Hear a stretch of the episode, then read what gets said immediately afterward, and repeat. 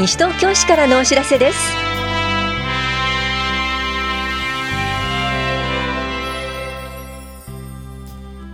今日は生活サポート相談窓口。玉六防災広場子ども体験塾成果発表会などについてお知らせします。インタビュールームお話は西東京市納税課の栗原聡さん。テーマはオール東京滞納ストップ強化月間です。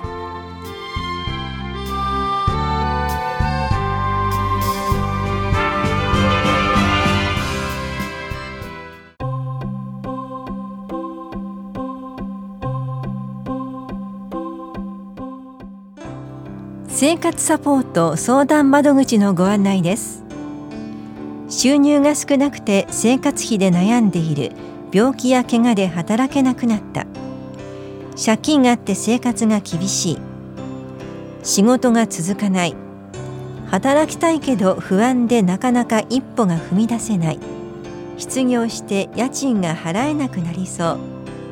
家族のことで相談したい。家族の引きこもりのことが心配だけどどうしたらいいのか。このようなことで困っていませんか？生活サポート相談窓口では問題解決に向けて相談員があなたと一緒に考え支援します。お気軽にご相談ください。対象となるのは生活保護受給者を除く西東京市在住で経済的な問題や生活していく上でのさまざまな問題を抱えている方です。相談の流れはまず生活の中で抱えているお困りごとをお聞きします。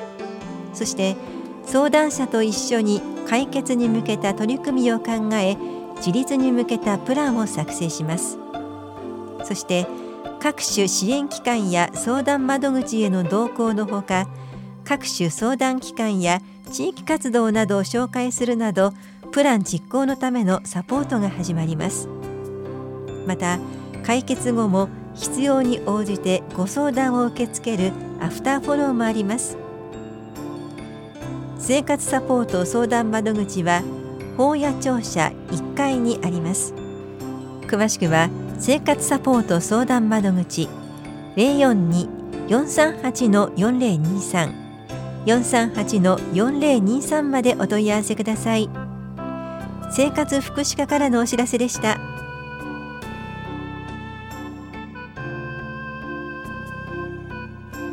みんな集まれ。多摩六防災広場。多摩六都科学館。令和元年度子ども体験塾成果発表会のお知らせです。もし私たちの住む町で地震や洪水が起きたらどうしますか？避難所のことや町の防災の取り組みも専門家に直接教えてもらいましょう。避難所体験スペースのほか令和元年度多摩北部広域子ども体験塾参加者による防災技術の紹介などを行う成果発表会と同時開催します。この催しは12月14日土曜日と15日日曜日。いずれも午前10時半から午後3時まで多摩六都科学館で行われます。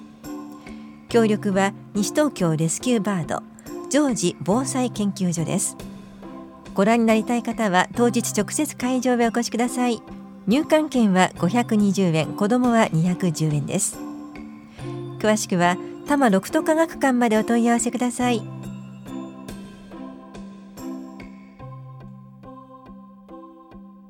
西東京市第4次行財政改革大綱の実施状況についてお知らせします。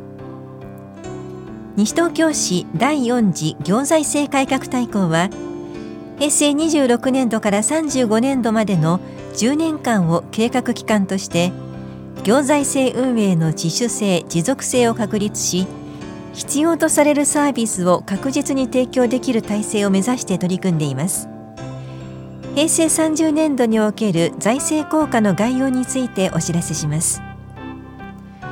評価検証に基づく効果的効率的な行財政運営と予算編成手法の充実。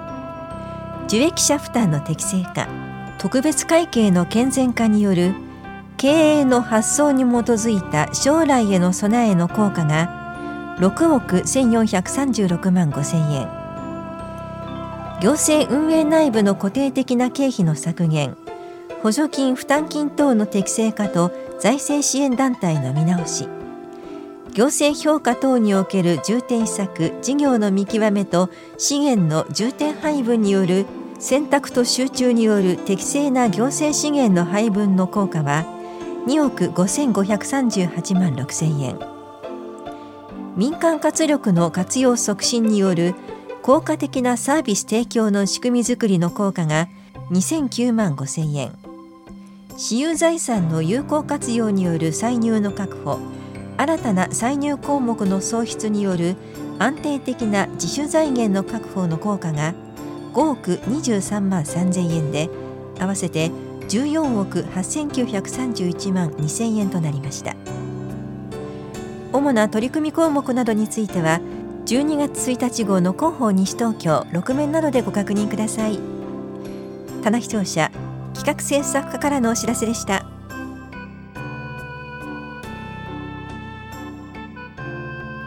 シニア世代の閉じこもり予防に。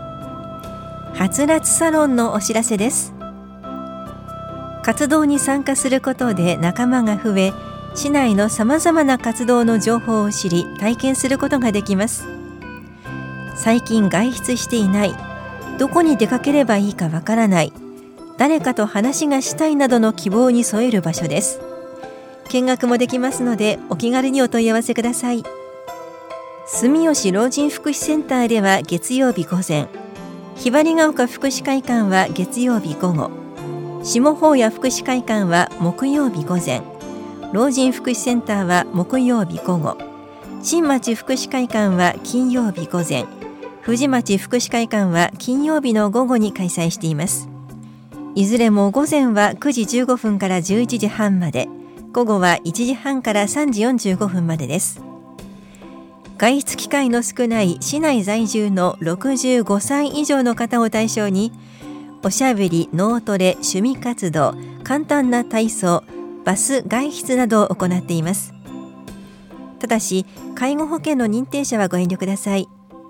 お申し込みお問い合わせは社会福祉協議会までどうぞ。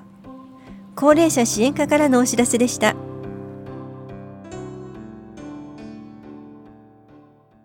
インタビュールーム。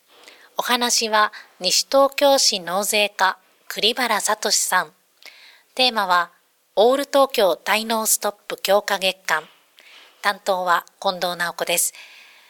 さて、今月はオール東京滞納ストップ強化月間ということですが、これがどんな月間なのか教えてください。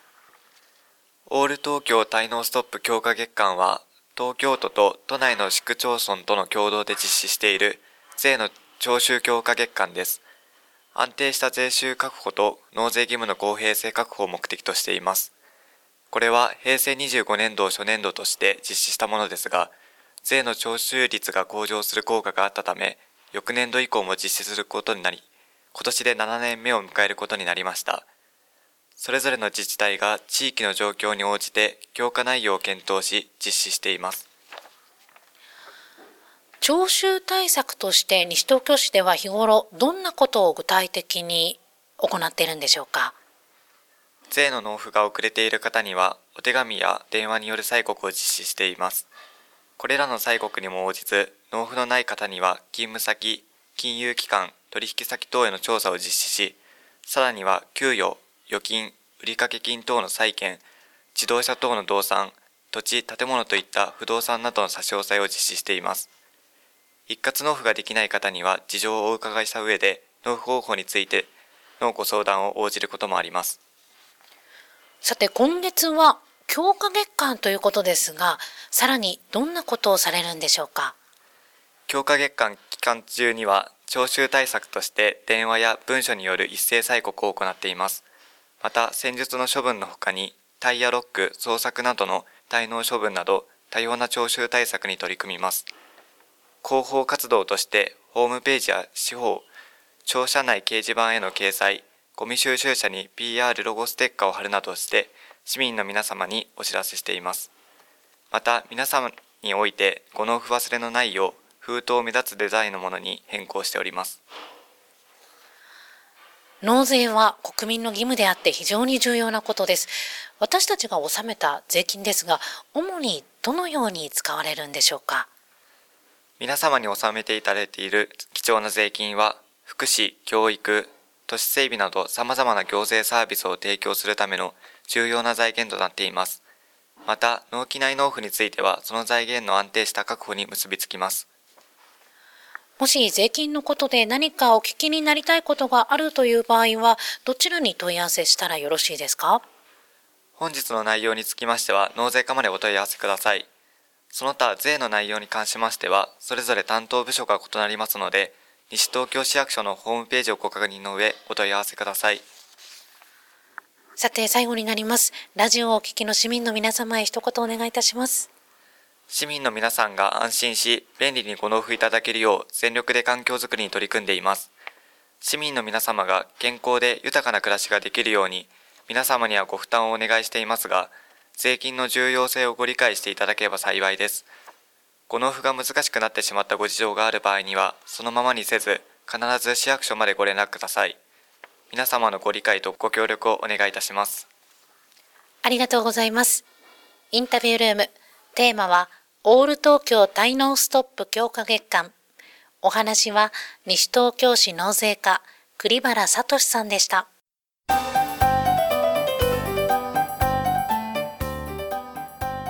歪みを自分で正していく方法を理論と実技を通して身につけませんか？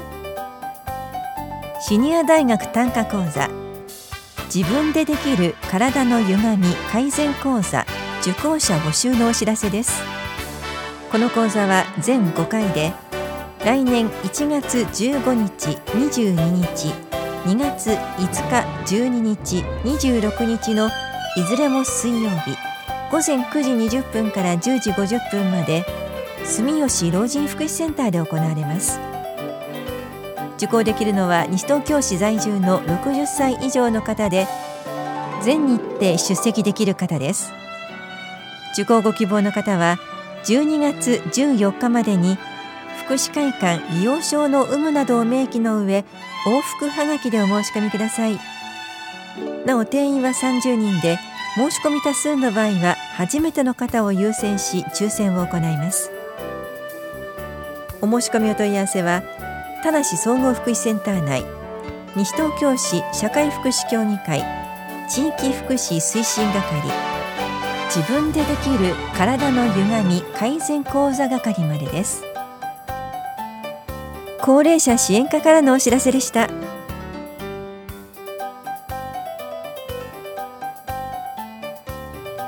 この番組では皆さんからのご意見をお待ちしています。FM 西東京西東京市からのお知らせ係までお寄せください。またお知らせについての詳しい内容は広報西東京や西東京市ウェブをご覧いただくか西東京市役所までお問い合わせください。電話番号は042-464-1311 042 464-1311番です。